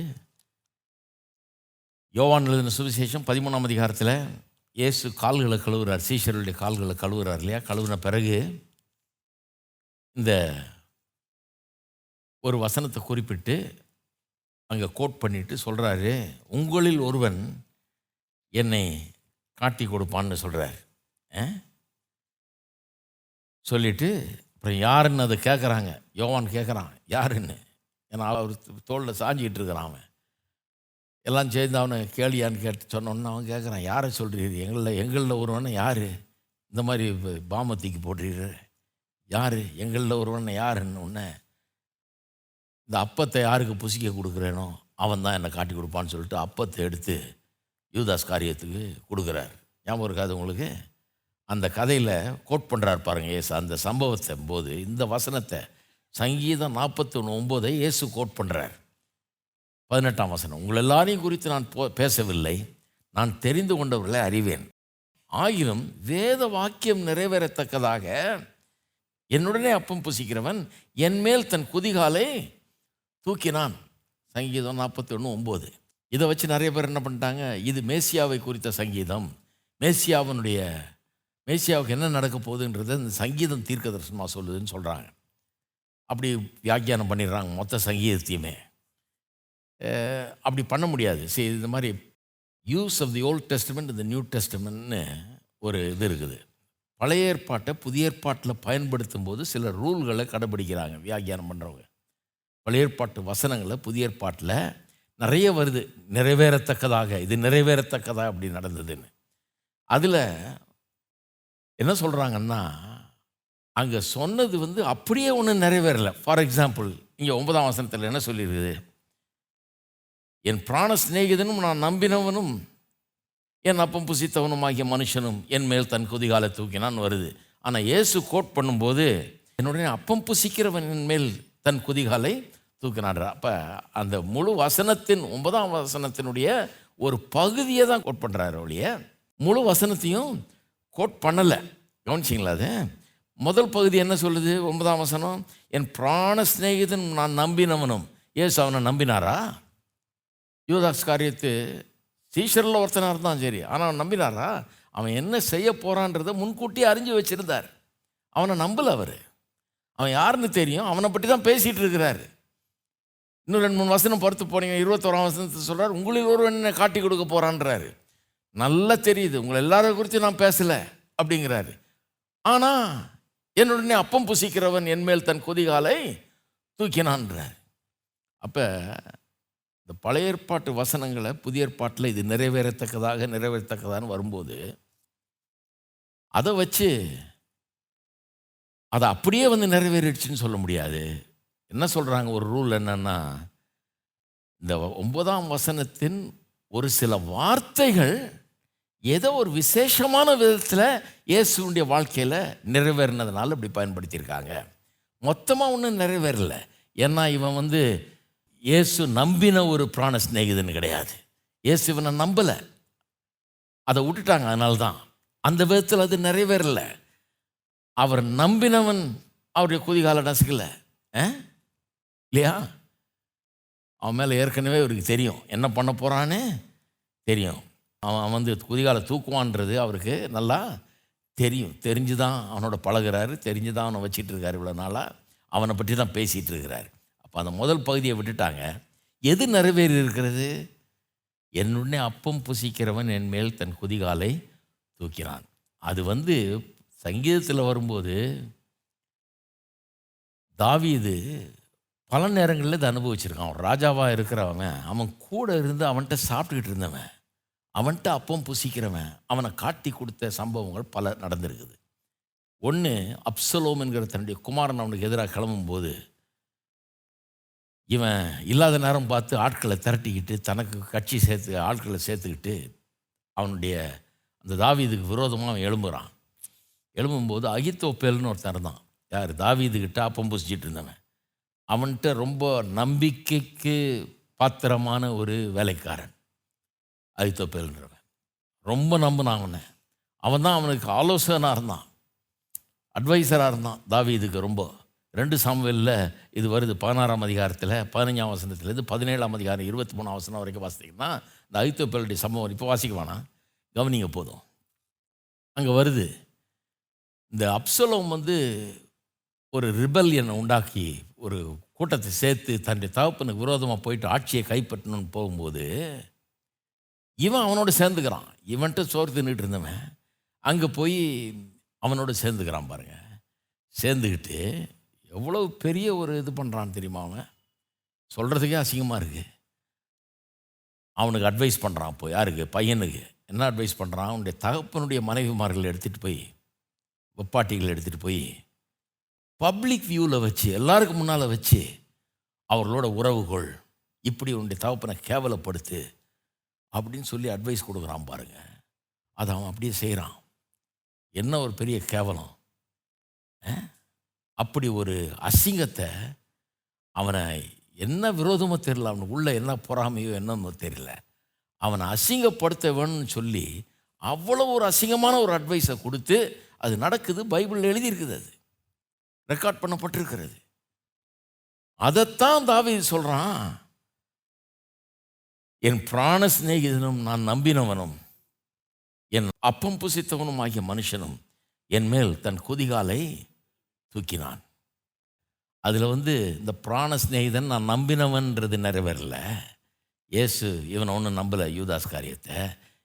எந்த வார்த்தைகள் நிறைவேறுச்சு? சில வார்த்தைகள் தான் அவருடைய வாழ்க்கையில் ரொம்ப ஸ்பெஷல் விதத்தில் நிறைவேறுச்சு. அது என்ன? அப்பம் புசித்தவன் என்னோட அப்பம் புசித்தவன் என் மேல் தன் குதிகாலை தூக்கினான். அது வந்து இயேசுவின் வாழ்க்கையில் ஒரு விசேஷமான விதத்தில் அந்த வார்த்தைகள் மட்டும் நிறைவேறி வந்தது அப்படின்றாங்க. இது கொஞ்சம் தெரிஞ்சுக்கிறது நல்லது. சரி. அப்போ தொடர்ந்து பார்ப்போம். நாற்பத்தி ஓராவது சங்கீதத்தில் பத்தாவது வசனம் பார்ப்போம். அப்போ எவ்வளோ ஒரு துக்ககரமான ஒரு காரியம் பாருங்கள் தாவீது ஒரு பெரிய ஒரு சஞ்சலமான ஒரு காரியத்தை அனுபவிக்கிறான். தன்கிட்ட சாப்பிட்டுக்கிட்டு இருந்தவன் தங்கிட்ட கை நீட்டி வாங்கி சாப்பிட்டவன் குதிகால தூக்குறான் அவனுக்கு விரோதமாக. ரொம்ப நம்பி இருந்தாலும் காலை வாடுறான் அவனுக்கு விரோதமாக நடந்துக்கிறான். நான் கேட்குறேன் இந்த மாதிரி காரியங்கள்லாம் அனுபவிச்சிருக்கீங்களா நீங்கள் உலகத்தில் வாழ்ந்தா என்றைக்காவது ஒரு நாள் இதெல்லாம் அனுபவிச்சே ஆகணும். அனுபவிக்கிற மாதிரி வந்துடும் எந்த மாதிரி அனுபவிக்கிற மாதிரி? நான் முதல்லன்னு சொல்கிறேன் இல்லையா? அந்த முதல் மூணு காரியம். ஆ? எப்படா சாமா என் பேர் எப்போ அழியும்? அப்படின்னு நினைக்கிற ஆளுகள் இருப்பாங்க. அதுக்கு நீங்கள் ஒன்றும் பொல்லாதவனாக இருக்கணும்னு அவசியம் கிடையாது. நீங்கள் நல்லா மேலே வந்தாலே போதும் உங்களை பற்றி அப்படின்னு நினைப்பாங்க. நீங்கள் வாழ்ந்திருந்தாலே உங்களை பற்றி பொறாமையாக நினைப்பாங்க. எப்போ அழிவான் பேர் எப்போ ஒழியும்னு நினைக்கிறவர்கள் உண்டு இந்த உலகத்தில். நீங்கள் சொல்லலாம் ஐயோ நான் எவ்வளோ நல்லவன் என்னை பற்றி ஆ நல்லவனை தான். நல்லா இருக்கிறதுனால தான் பொறாமை அவனுக்கு உனக்கு மட்டும் இப்படி நல்ல குடும்பம் இருக்கலாம் நீ எப்படி மட்டும் சந்தோஷமாக இருக்கலாம் உனக்கு மட்டும் என்ன நல்லா நடக்குது? அப்படின்னு பொறாமப்படுற ஆட்கள் உலகத்தில் இருக்கிறாங்க. அதுதான் உலகம். ரெண்டாவது முன்னால் ஒன்று பேசுவாங்க அவங்க கண்ணுக்கு முன்னால். வெளியே போய் வேற ஒன்று பேசுவாங்க. தாவிதை பற்றி பண்ணது போலவே. மூணாவது இவனுடைய பாவத்தினால் தான் இவன் இப்படி இருக்கிறான். அதனால தான் இவனுக்கு வியாதி வந்தது சாவ போகிறான் அப்படிங்கிற மாதிரி பேசுவாங்க. இந்த நாலாவதும் உண்மை. நாலாவது என்ன? ஒன்பதாம் வசனம். அவனுடைய பிராண சிநேகிதன் அப்பம் புசிச்சவன் அவன்கிட்ட அப்பம் புசிச்சவன் அவனை காட்டி கொடுக்குறான். இது அப்படியே நடக்கும் பாருங்கள் நம்முடைய வாழ்க்கையில் நடக்க வாய்ப்பு உண்டு. ஏன்னா அப்படிப்பட்ட ஒரு உலகத்தில் வாழ்கிறோம் பொல்லாத உலகத்தில் வாழ்கிறோம் எப்போ யார் கால் வருவான்னு தெரியாது. எப்போ யார் அழிக்க நினைப்பாங்கன்னு தெரியாது. என்ன பேசுவாங்கன்னு சொல்ல முடியாது. அநியாயமாக பேசுவாங்க. நான் சொல்கிறேன் அதை நினச்சி அழுதுன்னு இருந்தீங்கன்னா அப்போ பைபிள் புரியலன்னு அர்த்தம். அநியாயமாக அப்பட்டமாக பேசுவாங்க. அப்படியே மாற்றி பேசுவாங்க. பொய்யா பேசுவாங்க. நல்லா தெரிஞ்சு பொய்யா வனைஞ்சு பேசுவாங்க. நடக்கும். எனக்கு நடந்திருக்கு. இங்கே இருக்கிற நிறைய பேருக்கு நடந்திருக்கும். கண்டிப்பாக பேசுவாங்க. கண்டிப்பாக பேசுவாங்க. இந்த உலகம் அப்படிப்பட்ட ஒரு உலகம். தாவி இது இப்போ ஜபம் பண்ணுறா பாருங்க ஒன்பதாம் வசனம். இவ்வளவு சொல்லிட்டு பத்தாம் வசனத்தில் சொல்லுது கத்தாவே நீர் எனக்கு இறங்கி நான் அவர்களுக்கு சரி கட்ட என்னை எழுந்திருக்க பண்ணும். ஆ. இங்கே வந்து சிலர் நினைக்கலாம் என்னங்க? இந்த மாதிரி விரோதமாக பேசின ஆளுங்கள்லாம் உண்டு இல்லைன்னு ஆக்கிறதுக்காக கத்தாவே என்னை படுக்கையிலேருந்து எழுப்போம். பாத்திரம் ஒரு கை. தா கோலியாத்தை காலி பண்ண இவனில் எல்லாரையும் ஒரு கை பாத்திரங்கிற மாதிரி ஒரு விண்டிக்டிவாக பழி வாங்குகிற எண்ணத்தோடு பேசுகிறானே. இப்படி தான் ஜெபம் பண்ணும் போல இருக்குன்னு நிறைய பேர் இப்படி ஜெபம் பண்ணுறவங்களாம் இருக்கிறாங்க. சபிச்சு அழியணும் அவன் அழியணும் இவன் அழியணும் அப்படின்னு ஜெபம் பண்ணுறவங்கெல்லாம் இருக்கிறாங்க. கிறிஸ்தவ ஜெபம் அது கிடையாது. கிறிஸ்தவ ஜெபம் இயேசு பண்ணது போல் பண்ணணும் பிதாவே இவர்களுக்கு மன்னியும். ஸ்தாவ சேவான் அதே ஜெபத்தை தான் ஃபாலோ பண்ணுறான் கல்லெறிஞ்சு கொண்டாங்க சொல்கிறான் இதை இவர்கள் மேலே சுமத்தாதர். இந்த பழியை இவர்கள் மேலே சுமத்தாதர்னு ஜெபம் பண்ணுறான் அதுதான் கிறிஸ்தவ ஜெபம். இங்கே தாவிது ஏன் அப்படி ஜெபம் பண்ணுறான் தாவிது பர்சனல் விண்டிக்டிவ்னஸ் கிடையாது. தனிப்பட்ட முகத்தில் விதத்தில் பழி வாங்கன்னு நினைக்கல பாருங்கள் அவன் ராஜா ஒரு தேசத்துக்கு அதிபதியாக இருக்கிறான். தேசத்தை ஆளுகிறவன் இவங்க அந்த தேசத்துக்கு விரோதமாக கலகம் பண்ணி இவனுக்கு விரோதமாக எழும்பி தேசத்தை கவுக்கிறதுக்கு பார்த்தாங்க. ஒரு செடிஷன் ஆக்ட் ஆஃப் செடிஷன் இது. தேச விரோத காரியம் இது. தேச விரோதமாக செஞ்ச ஆட்களை தண்டிக்க வேண்டியது தேசத்தினுடைய கடமை அதுதான் நியாயம். அதை பற்றி பேசுகிறான் ஒரு ராஜாவாக இருக்கிறவன் தன்னுடைய தேசத்துக்கு விரோதமாக கிளம்பி ஏ தேசத்தை அழிக்க நினைச்ச ஆட்களை அவள் உரிய தண்டனையை கொடுக்கணும் அப்படிங்கிற விதத்தில் பேசுகிறான ஒழிய தனிப்பட்ட விரோதமாக அவன் பேசவில்லை. இது வேற ஒரு சுச்சுவேஷன் அதனால் இதை எடுத்து வச்சுக்கிட்டு இதை நான் இப்படி தான் ஜெபம் பண்ணுவேன் என் விரோதிகளுக்காகன்னு சொல்கிறது தப்பு. நம்ம எப்படி பண்ணணும் ஜெபத்தை விரோதிகளுக்காக? இயேசு பண்ண ஜெபத்தை நாம் செய்யணும். நான் இப்போ சொன்னேன் நம்ம எல்லாருக்குமே அப்படிப்பட்ட விரோதிகள்லாம் உண்டு. நிறைய நேரத்தில் அவர்களை மன்னிக்கிறது ரொம்ப கஷ்டமான விஷயம் பாருங்க. ஏன்னா இந்த ஆளுங்க என்றைக்கும் திருந்த மாட்டாங்க அந்த மாதிரி ஆளுங்க. நீங்கள் அவங்கள மன்னிச்சா கூட திரும்பி அதான் பண்ணுவாங்க. ஆனால் நாம் மன்னிக்கிறது நமக்கு நல்லது. ஏன்னா நாம் முன்னேறி செல்ல முடியாது இல்லைனா. நம்முடைய விசுவாசத்துக்கும் நம்முடைய ஆவிக்குரிய ஜீவியத்துக்கும் வெற்றிக்கும் தடையாயிடுது அது. அந்த பகை இல்லையா? ஒரு பெரிய ஒரு எக்ஸாம்பிள் என்னென்னா ஜாய்ஸ் மேயர்னு ஒரு அம்மா பிரசங்கம் பண்ணுறாங்க இல்லையா? அந்த அம்மாவுடைய கதையை கேட்டிருக்கீங்களா நீங்கள் அவங்க சொந்த குடும்பத்தில் உள்ளவர்கள் அந்த அம்மாவை சின்ன வயசில் கெடுத்துருக்குறாங்க. இதெல்லாம் பாஸ்டராக இருக்கவங்களுக்கு தெரியும். இந்த மாதிரி நிறைய பேரை பார்க்குறோம் இல்லையா? கெடுக்கப்பட்டவர்கள் சீரழிக்கப்பட்டவர்கள் கற்பழிக்கப்பட்டவர்கள் இவர்களுக்கெல்லாம் மன்னிக்கிறது ரொம்ப கஷ்டம். ஏன்னா ஒரு ஆள் அப்படி பண்ணும்போது அவங்களுக்கு வாழ்நாள் முழுக்க அது கடைசி வரைக்கும் இருக்குது பாருங்கள் மனசில். அப்படியே உறுத்துது அவங்கள போட்டு. அந்த அந்த கசப்பு அவங்கள விட மாட்டேங்குது. நிறைய பேர் அதனாலேயே வெற்றிகரமாக வாழ முடியாமல் போயிடுது. இந்தம்மா அதை பற்றி ஓப்பனாக பேசுகிறாங்க பாருங்கள் பேசி அந்தம்மா அதுலேருந்து விடுதலை பெற்றிருக்கிறாங்க. விடுதலை பெற்றதுனால பார்த்தீங்கன்னா இன்னைக்கு அந்த அம்மாவுடைய பிரசங்கம் அவ்வளோ ஒரு கருணை உள்ள பிரசங்கமாக இருக்குது. அன்புள்ள ஒரு பிரசங்கமாக இருக்குது. ஜனங்க ஆயிரக்கணக்கில் ஈர்க்கப்படுறாங்க அந்த அம்மா மூலமாக ஏன்னா அந்த அம்மாவுக்கு தெரியுது. நானே இறக்கத்தின் அடிப்படையில் தான் வாழ்ந்துட்டு இருக்கேன். நான் பெரிய இது கிடையாது. கடவுள் என்ன மன்னிச்சிருக்கிறாரு? என்ன ரட்சித்திருக்கிறாரு? என்னுடைய பழசையெல்லாம் எல்லாத்தையும் மறந்துருக்கிறாரு கடவுள். தூக்கி தூரமாக வச்சுட்டாரு. நான் ஒரு புது சிருஷ்டியாக இருக்கிறேன் நம்புகிறாங்க அதனால தான் அப்படிப்பட்ட ஒரு சத்தியத்தை பிரசங்கம் பண்ணுறாங்க ஏராளமான ஆயிரக்கணக்கான மக்கள் அந்த அம்மாவுடைய பிரசங்கத்தை கேட்குறாங்க கனிவு தானாக வருது பாருங்கள் அனுபவித்ததுனால அப்போ நான் சொல்லுகிறேன் இன்றைக்கு உலகத்தில் பல பேர் பலவிதமாக பாதிக்கப்பட்டு கொடூர விரோதிகளால் கஷ்டப்பட்டு என்னென்னமோ பண்ணுறாங்க இன்றைக்கி சில கதையெல்லாம் கேட்டால் பாஸ்டாக இருக்கிறதுனால சொல்கிறேன் ப பலரும் பலவிதமாக பாடுபட்டுருக்கிறாங்க பாருங்கள் மன்னிக்கவே முடியாது இவனை. இவனை வந்து கொலை பண்ணாலும் தகுன்ற மாதிரி அந்த மாதிரிலாம் பண்ணியிருக்காங்க சிலர் ஜனங்க. ஆனால் வேதம் சொல்லுகிறது அவர்களை மன்னிக்க சொல்லுகிறது. மன்னிச்சாதான் உங்களுக்கு எதிர்காலம் உங்களுக்கு நல்ல காலம். மன்னிக்கலைன்னா நீங்கள் அந்த கசப்புலேயே வாழ்ந்து உங்கள் வாழ்க்கையை கெடுத்துக்குவீங்க. நீங்கள் சமாதானமாக இருக்க முடியாது. நீங்கள் ஒரு திருமணம் செஞ்சு பிள்ளைகளை பெற்று நல்லா வாழ்கிறதுக்கு கஷ்டமாயிடும். ஏன்னா இது வந்து பாதிச்சுக்கிட்டே இருக்கும்.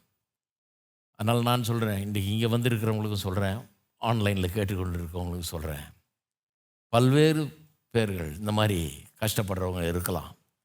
உங்கள் கஷ்டம் என்னன்னு தெரியாது கடவுள் பார்க்குறார் அவர் அறிஞ்சிருக்கிறார்.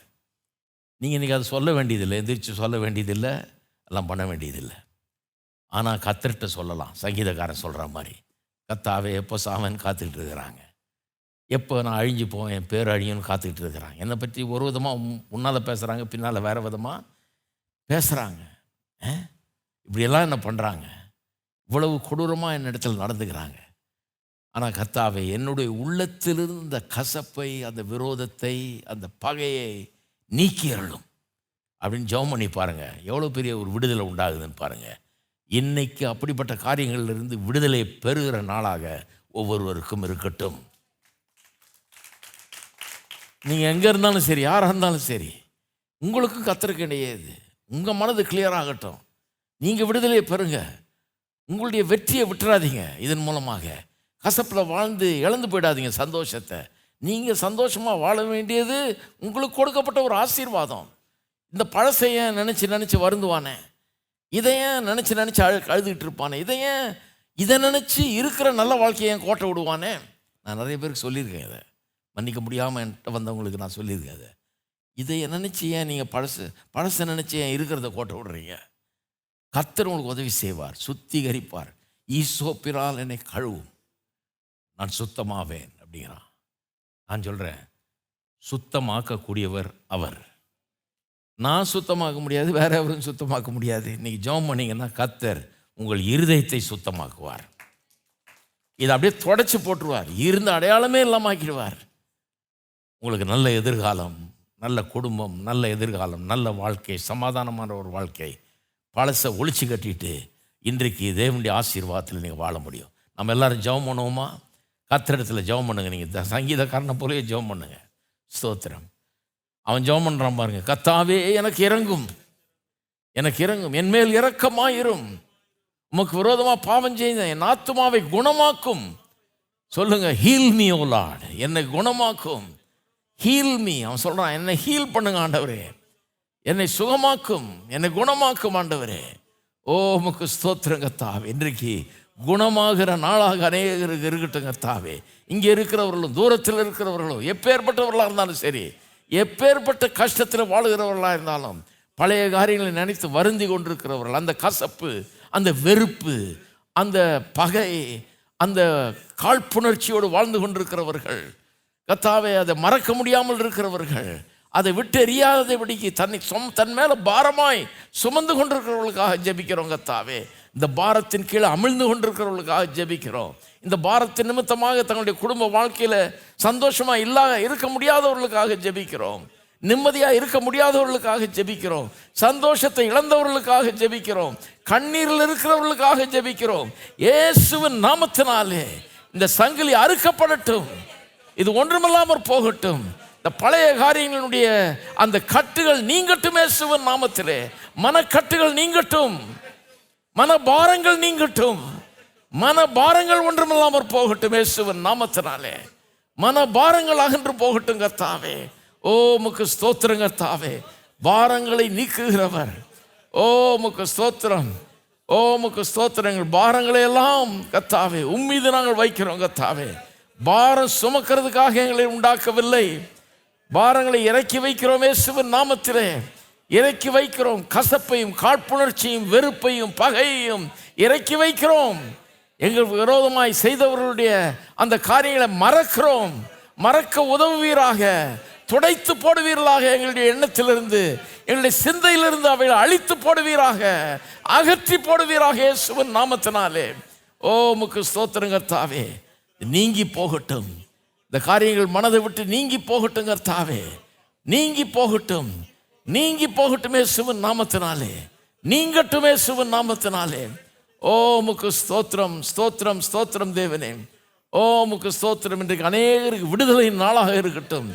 இங்கே இருக்கிறவர்களுக்கு மட்டுமில்ல ஆன்லைனில் கேட்டுக்கொண்டிருக்கிற ஆயிரக்கணக்கான பேர்களுக்கு இது சுகத்தின் நாளாக இருக்கட்டும். ஓ குணமாக்கும் ஆண்டவரே சுகமாக்கும் ஆண்டவரே எங்கள் மீது இரக்கமாயிரும் ஆண்டவரே. ஓ உமக்கு ஸ்தோத்திரம். ஈ சோப்பினால் எங்களை சுத்திகரியும். நாங்கள் சுத்தமாவோம். ஓ உறைந்த மழையைப் போல வெண்மையாவோம். ஓ உமக்கு ஸ்தோத்திரம். பாவங்களர் எங்களை கழுவுகிறபடியால் உமக்கு ஸ்தோத்திரம். ஸ்தோத்திரம் ஸ்தோத்திரம் ஸ்தோத்திரம் தேவனே. ஓ உமக்கு ஸ்தோத்திரம் கர்த்தாவே. ஸ்தோத்திரம் தேவனே உமக்கு ஸ்தோத்திரம். ஸ்தோத்திரம் கர்த்தாவே. ஸ்தோத்திரம் தேவனே. ஸ்தோத்திரம். ஸ்தோத்திரம் கர்த்தாவே. ஒவ்வொரு தடவை இந்த எண்ணங்கள் திரும்ப வரும்போதும் ஜெபியுங்கள். ஆண்டவரே எனக்கு உதவி செய்யும். கடைசி இருக்கிற சில எண்ணங்களை கூட நீக்கி போட்டுடணும் வரக்கூடாது இது. கசப்புகள் நீங்கட்டும். இந்த அழுக்கு என்னை விட்டு என் மனதை விட்டு நீங்கட்டும். இந்த வெறுப்பு நீங்கட்டும். நீங்கட்டும் கண்ணீர் துடைக்கப்படட்டும். எத்தனை பேர் விசுவாசிக்கிறீங்க? கத்தர் செய்வார்னு நான் நம்புகிறேன். இன்றைக்கு அநேகருக்கு விடுதலை நாளாக இருக்கும் என்று நான் நம்புகிறேன்.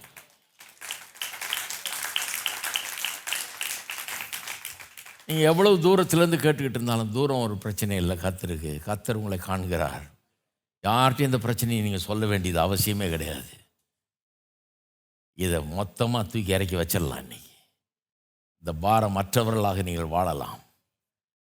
கத்தர் உங்களுடைய வாழ்க்கையை உங்களுடைய குடும்ப வாழ்க்கையை உங்களுடைய வாழ்க்கையை எதிர்காலத்தை இனிமையானதாக அருமையானதாக ஆக்கி தருவார்.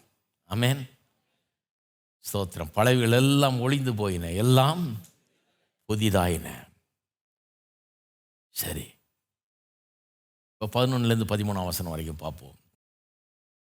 இதெல்லாம் பாருங்கள் வேத வசனம் தான் இதெல்லாம் கொண்டு வருது பாருங்கள் இது சில நேரத்தில் இதெல்லாம் ஜெபிக்கணும்னு யோசிக்கிறதே கிடையாது நம்ம. இப்போ வசனத்தை வாசித்ததை தியானிக்கிறதுனால எதெல்லாம் வருது பாருங்கள் என்னம்மா சி சாதாரணமாக சர்ச்சில் ஒரு ப்ரேயர் மீட்டிங்னு போனீங்கன்னா இது இதெல்லாம் வரவே வராது சப்ஜெக்டில் அவங்களுக்கு இது தேவையாகும் அவங்களுக்கு வேலை தேவையாகும் இவங்களுக்கு வீடு தேவையாகும் இவங்களுக்கு மோட்டார் சைக்கிள் தேவையாகும் அவங்களுக்கு அது தேவை இதுதான் வரும் ஒழிய மனுஷர்கள் எவ்வளோ பெரிய பிரச்சனைகள் அவதிப்பட்டு இருக்கிறாங்க இன்றைக்கி வெளியே சொல்ல முடியாத காரியங்கள் அவதிப்பட்டு இருக்கிறாங்க வேத வசனம் அதெல்லாம் வெளியே கொண்டு வருது பாருங்கள் பதிமூ பதினோராம் வசனத்திலிருந்து வாசிக்கிறேன். சத்துரு என்மேல் ஜெயம் கொள்ளாததினால் நீர் என்மேல் பிரியமாயிருக்கிறீர் என்று அறிவேன். நீர் என் உத்தமத்திலே என்னை தாங்கி என்றென்றைக்கும் உடைய சமூகத்தில் என்னை நிலைநிறுத்துவீர். இஸ்ரேவேலின் தேவனாகிய கத்தர் அனாதியா என்றென்றைக்கும் உள்ள சதாகாலங்களும் சோத்தரிக்கப்படத்தக்கவர். ஆமேன். ஆமேன். சரி. இந்த பன்னெண்டு பன்னெண்டு பதிமூணு ஆகிய வசனங்கள் இந்த சங்கீதக்காரனுடைய கான்ஃபிடென்ஸ் கத்தர் நிச்சயமாக அவனுக்கு இரக்கம் காட்டுவார் நல்லது செய்வார்ங்கிற அவனுடைய நம்பிக்கையை எடுத்து காட்டுகிறது. அவன் இப்படி சொல்லியிருக்கலாம். ஆ? எப்படி சொல்லியிருக்கலாம்? நீர் என்மேல் பிரியமாக இருப்பீர் அப்படின்னு சொல்லியிருக்கலாம். என் சத்துருக்கள் என்மேல் ஜெயம் கொள்ளாமல் செய்வீர் அப்படின்னு சொல்லியிருக்கலாம். அல்லது அடுத்தது என் உத்தமத்தில் என்னை தாங்கி என்றென்றைக்கும் உடைய சமூகத்தில் என்னை நிலை நிறுத்த முடியுமால் அப்படின்னு சொல்லியிருக்கலாம். இல்லை அப்படி சொல்ல எப்படி சொல்கிறான் எப்படி சொல்கிறான்றது கவனி இங்கிலீஷில் ரொம்ப நல்லா வருது. You are pleased with me நீர் என்மேல் பிரியமாக இருக்கிறீர். My enemy does not triumph over me என் விரோதி என் மேல் ஜெயம் கொள்வது இல்லை டஸ் நாட் triumph ஓவர்னா ஜெயம் கொள்வதில்லை. மூணாவது என்னை உம்முடைய சமூகத்தில் என்றென்றைக்கும் நிலை நிறுத்துகிறீர் ஆ? நிலை நிறுத்து நிறுத்துகிறீர். ஆ? அந்த விதத்தில் தான் அங்கே சொல்லப்பட்டிருக்கிறது. நல்லா கவனிங்க இப்போ. என்ன மாதிரி ஒரு கான்ஃபிடென்ஸை எக்ஸ்ப்ரெஸ் பண்ணுறான் பாருங்க.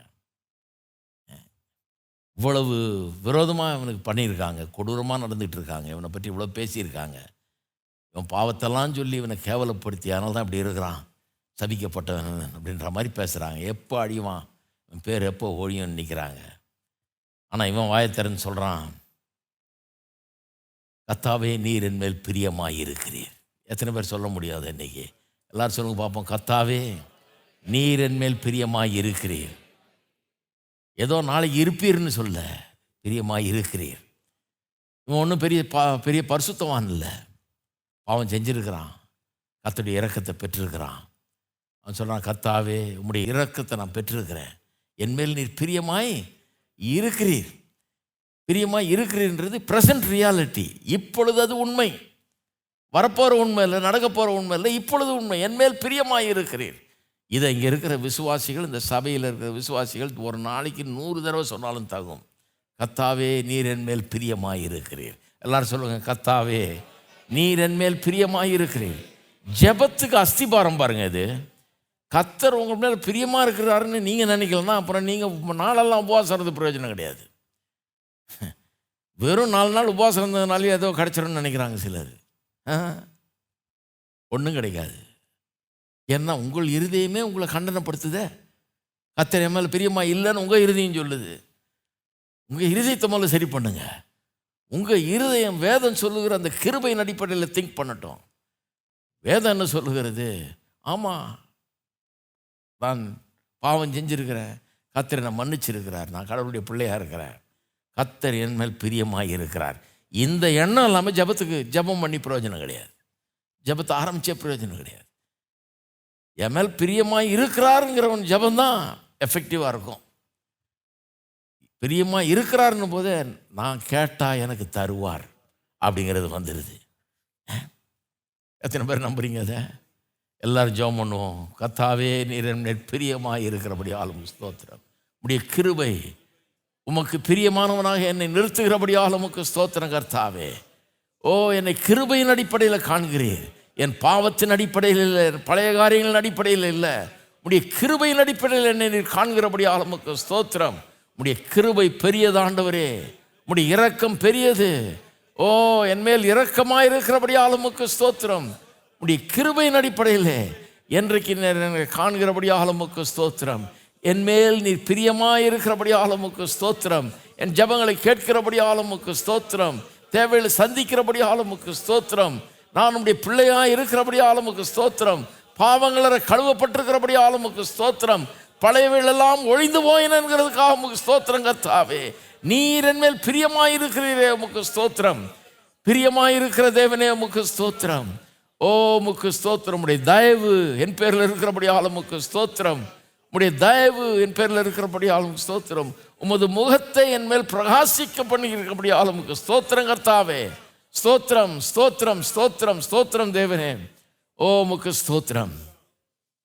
ரெண்டாவது என் சத்துரு என் மேல் ஜெயம் கொள்ளாததினால். அது எல்லாமே ப்ரெசண்ட்டில் சொல்கிறான் கொள்ளலை. என் பிர- சத்துரு என் மேல் ஜெயம் கொள்ள வில்லை கொள்ள மாட்டான் இல்லை. கொல்லவில்லை அப்படின்னா என்ன அர்த்தம்? என்னை பற்றி கண்டபடி பேசுகிறாங்க இவன் எப்போ சாவான்னு பேசிகிட்டு இருக்கான். இவன் பாவத்தினால தான் அப்படி இருக்கான்னு பேசிகிட்டு இருக்கான். எப்போ அழிவான்னு பேசிட்டு பேர் எப்போ அழியுன்னு பேசிகிட்டு இருக்காங்க. ஆனால் ஒரு சத்துரும் என்னை நெருங்க முடியாது என்னை தொட முடியாது. என் சத்துருக்கள் எனக்கு விரோதமாய் வந்து என் மேல் ஜெயம் கொள்ளுகிறதில்லை. ஸ்தோத்திரம். எத்தனை பேர் நம்புறீங்க அது? பிசாசானவனும் சரி இந்த உலகத்தில் இருக்கிற உங்களுக்கு எதிராக கிளம்புகிற எவரும் உங்கள் மீது ஜெயம் கொள்ளுகிறது இல்லை. கத்தர் அதை அனுமதிக்க மாட்டார் மாட்டார். அந்த நம்பிக்கை இருக்கட்டும் உள்ளத்தில். அவர்கிட்ட இரக்கம் பெற்றவர்கள் நீங்கள். ஆமேன். சத்துருக்கள் ஜெயம் கொள்வது இல்லை. சத்துருக்கள் ஜெயம் கொள்வதில்லை. எல்லாரும் ஜெபம் பண்ணுவோம். கத்தாவே உமக்கு ஸ்தோத்திரம். எங்களுக்கு எதிராக எழும்புகிற சத்துருக்கள் இந்த பிசாசின் கிரியைகள் இந்த உலகத்தில் இருக்கிற பல்வேறு மனிதர்கள் பிசாசினால் ஏவப்பட்டு செய்கிற காரியங்கள் பிசாசனுடைய பகை வெறுப்பு எங்களுக்கு எதிராக எய்யப்படுகிற அம்புகள் ஒன்றுமில்லாமல் போகிறபடியாக நமக்கு ஸ்தோத்திரங்கத்தாவே ஓ ஸ்தோத்திரம் ஸ்தோத்திரம் ஸ்தோத்திரம் ஸ்தோத்திரங்கத்தாவே எங்கள் சத்துரு எங்கள் மேல் ஜெயம் கொள்ளுகிறதில்லை ஜெயம் கொள்ளுகிறதில்லை ஒருபோதும் ஜெயம் கொள்ளுகிறதில்லை. சத்துருக்கள் ஜெயம் கொள்ளுகிறதில்லைங்கிறபடி ஆளுமுக்கு ஸ்தோத்திரம் கர்த்தாவே. ஜெயம் எங்களுடையது. ஜெயம் எங்களுடையது. ஜெயம் கொள்ளுடையது நாங்கள் எப்போதும் ஜெயம் கொள்ளுகிறவர்கள். எப்போதும் ஜெயம் கொடுக்கிற தேவனுக்கு ஸ்தோத்திரம். ஸ்தோத்திரம் ஸ்தோத்திரம் கர்த்தாவே. எப்போதும் ஜெயம் கொடுக்கிற தேவனுக்கு ஸ்தோத்திரம். எப்போதும் எல்லாவற்றிலும் எங்களுக்கு ஜெயம் கொடுக்கிறவரே உமக்கு ஸ்தோத்திரம். ஜெயம் ஜெயம் ஜெயம். ஜெயத்தினால் எங்களுடைய வாழ்க்கையை நிரப்புகிறபடி ஆளுமுக்கு ஸ்தோத்திரம். ஜெயம் கொடுக்கிற தேவனே உமக்கு ஸ்தோத்திரம் ஸ்தோத்திரங்கர்த்தாவே உமக்கு ஸ்தோத்திரம் ஸ்தோத்திரம் ஸ்தோத்திரங்கர்த்தாவே கடைசியில் பாருங்கள் ரொம்ப பிரமாதமான ஒரு காரியம் என் உத்தமத்தில் நீர் என்னை தாங்கி என்னென்றைக்கும் உடைய சமூகத்தில் என்னை நிலைநிறுத்துவீர் அதாவது தேவனுக்கு முன்பாக வந்து நிற்கக்கூடிய சிலாக்கியத்தை நிரந்தரமாய் நீங்களும் நானும் பெற்றிருக்கிறோம் அவருடைய பிரசன்னத்தில் அவருக்கு முன்னால் வந்து நிற்கக்கூடிய ஸ்லாக்கியத்தை அவரும் கேன்சல் பண்ணவே முடியாது. இல்லைன்னு சொல்லவே முடியாது. நம்மளை யாரும் வெளியேற்றவே முடியாது. ஏற்ற காலத்தில் சகாயத்தை பெற அவருடைய சமூகத்தில் வரும்படியாக கிருபையை பெற அவருடைய சமூகத்தில் வரும்படியாக நாம் அழைக்கப்பட்டிருக்கிறோம். அழைக்கப்பட்டிருக்கிறோம். ஆமென் ஏதோ சமூகத்தில் அப்பப்போ வந்துட்டு போகிறதில்ல அங்கேயே வாழும்படியாக அழைக்கப்பட்டிருக்கிறோம். எப்படிப்பட்ட ஒரு பெரிய பாக்கியம் பாருங்க. உடைய சமூகத்தில் என்னை நிலைநிறுத்துகிறீர். ஸ்தோத்திரம். இந்த பாக்கியத்துக்காக நாம் கத்தரை ஸ்தோத்தரிப்போம். கத்தாவே உமக்கு ஸ்தோத்திரம். உடைய சமூகத்தில் எங்களை என்றென்றைக்கும் நிலைநிறுத்துகிறபடியால் உமக்கு ஸ்தோத்திரம். என்றென்றைக்கும் என்றென்றைக்கும் எவரும் அதை மறுக்க முடியாத அளவுக்கு எங்களுக்கு அப்படிப்பட்ட ஒரு இடத்தை நீர் கொடுத்திருக்கிறீர். உமக்கு முன்பாக வரக்கூடியவர்களாக நிற்கக்கூடியவர்களாக ஓ சகாயம் பெறக்கூடியவர்களாக உடைய கிருபையை பெறும்படியாக எங்களுக்கு நீர் இடம் கொடுத்திருக்கிறபடியாக நமக்கு ஸ்தோத்திரம். உமக்கு முன்பாக வந்து நிற்கக்கூடிய ஸ்லாக்கியத்தை எங்களுக்கு தந்திருக்கிறபடியால் உமக்கு ஸ்தோத்திரம். கிட்டி சேரக்கூடிய ஸ்லாக்கியம் எங்களுடையதாக இருக்கிறபடியால் உமக்கு ஸ்தோத்திரம் கத்தாவே ஓ உமக்கு ஸ்தோத்திரம் ஸ்தோத்திரம் ஸ்தோத்திரம். ஸ்தோத்திரம் தேவனே உமக்கு ஸ்தோத்திரம்.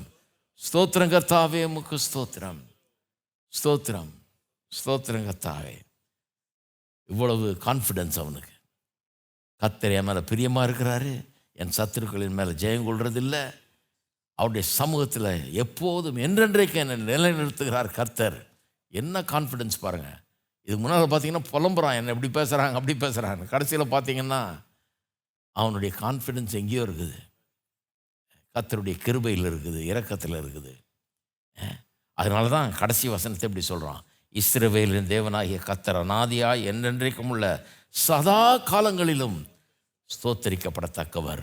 ஆமேன் ஆமேன். ஒரு ஆமேன் போதாது. அதனால தான் ரெண்டு ஆமேன் நான் சொன்னேன் நாற்பத்தி ஒரு முதல் நாற்பத்தோரு அதிகாரங்கள் சங்கீதத்தின் முதல் புஸ்தகம். அஞ்சு புஸ்தகங்களாக பிரிக்கிறாங்க சங்கீதத்தை. அஞ்சத்தையும் ஒன்றா சேர்த்தா தான் நூற்றம்பது சங்கீதம். முதல் நாற்பத்தி ஒரு அதிகாரங்கள் முதல் புஸ்தகம். முதல் புஸ்தகத்தை நீங்கள் முடிக்கிறோம். நாற்பத்தோராம் சங்கீதத்தின் கடைசி வசனம் ஆமேன் ஆமேன்னு முடியுது. இது மட்டும் இல்லை இதுக்கப்புறம் வர்ற ரெண்டாவது புஸ்தகம் இருக்குது பாருங்கள் அது வந்து எழுபத்தி ரெண்டாம் சங்கீதத்தில் முடியுது. நாற்பத்தி ரெண்டுலேருந்து ஆரம்பித்து எழுபத்தி ரெண்டு வரைக்கும் ரெண்டாவது புஸ்தகம். அந்த எழுபத்தி ரெண்டாம் அதிகாரம் கடைசி வசனமும் இதே மாதிரி ஆமேன் ஆமேன் தான் முடியுது. மூணாவது புஸ்தகமும் அதன் கடைசி வசனமும் அங்கே ஆமேன் ஆமேன்னு தான் முடியுது. நாலாவது புஸ்தகம் வந்து நூற்றி ஆறில் முடியுது பாருங்கள் நாலாவது புஸ்தகம் நூற்றி ஆறில் முடியுது. அது let all the people say amen praise the Lord or hallelujah praise the லார்ட்னா ஆக்சுவலாக ஹலலூயான்னு அர்த்தம் பாருங்கள் இந்த நூற்றி ஆறாவது சங்கீதத்தை பார்த்தீங்கன்னா அப்படி தான் அது முடிகிறது. சிறுவேல் தேவனாய கத்தர் அனாதியா என்னென்றைக்கும் ஸ்தோத்திரிக்கப்படத்தக்கவர். ஜனங்கள் எல்லாரும் ஆமேன் அல்லேலுயா என்பார்களாக. அப்படின்னு முடியுது. அப்புறம் அஞ்சாவது புஸ்தகம் நூற்றி ஐம்பதாம் சங்கீதத்தில் முடியுது. அதுவும் ரெண்டு ப்ரைஸ் லாடோட தான் முடியுது. நூற்றி ஐம்பதாம் சங்கீதம் கடைசி சங்கீதம். அதுவும் அப்படி தான் முடியுது. டபுள் ப்ரைஸ் லாடோட முடிகிறது. கத்தரை சுவாசமுள்ளையாவும் கத்தரை துதிப்பதாக அல்லேலுயான்னு தமிழில் மொழிபெயர்த்திருக்கிறாங்க. அது ரெண்டு ப்ரைஸ் லாட் அதைத்தான் இப்படி துதிப்பதாக அல்லேலுயான்னு மொழிபெயர்த்திருக்கிறாங்க. சரி. அப்போ ஏன் அப்படி முடியுதுன்றதை இன்றைக்கி நம்ம எண்ணி பார்க்க முடியுது. ஏன்னா கத்தர் எவ்வளோ பெரியவர் எவ்வளோ நல்லவர் எப்படியெல்லாம் நம்ம காக்கிறார். வியாதியிலிருந்தும் என் சத்துருக்களின் கையிலிருந்தும் எல்லா இடுக்கண்களிலிருந்தும் பிரச்சனைகள் எப்படி விடுவிக்கிறார் அப்படிலாம் சொல்லிட்டு ஆமேன் ஆமேன்னு சொல்லாமல் இருக்க முடியாது. அதனால் நாம் இன்னைக்கு சொல்கிறோம் ஆமேன் ஆமேன் ஆமேன். கத்தாவே இந்த நேரத்துக்கு ஸ்தோத்திரம். இந்த மக்களை ஆசீர்வதிப்பீராக. இந்த சங்கீதத்தை பயன்படுத்தி தொடர்ந்து ஜெபிக்க உண்மையில் இருக்கிற நம்பிக்கையில் வளர விசுவாசத்தில் வளர கிருபை செய்வீராக. அவர்களுக்கு நீர் வைத்திருக்கிற அத்தனை ஆசீர்வாதங்களுக்குள்ளும் பிரவேசித்து அதில் வாழ கிருபை செய்வீராக. இவருடைய ஜெப வேலை அற்புதமான ஒரு வேலையாக இருக்கட்டும். வல்லமையான ஒரு நேரமாக இருக்கட்டும். ஜனங்களை ஆசீர்வதிப்பீராக. இயேசுவின் நாமத்திலே ஜெபிக்கிறோம். ஆமேன். God bless you.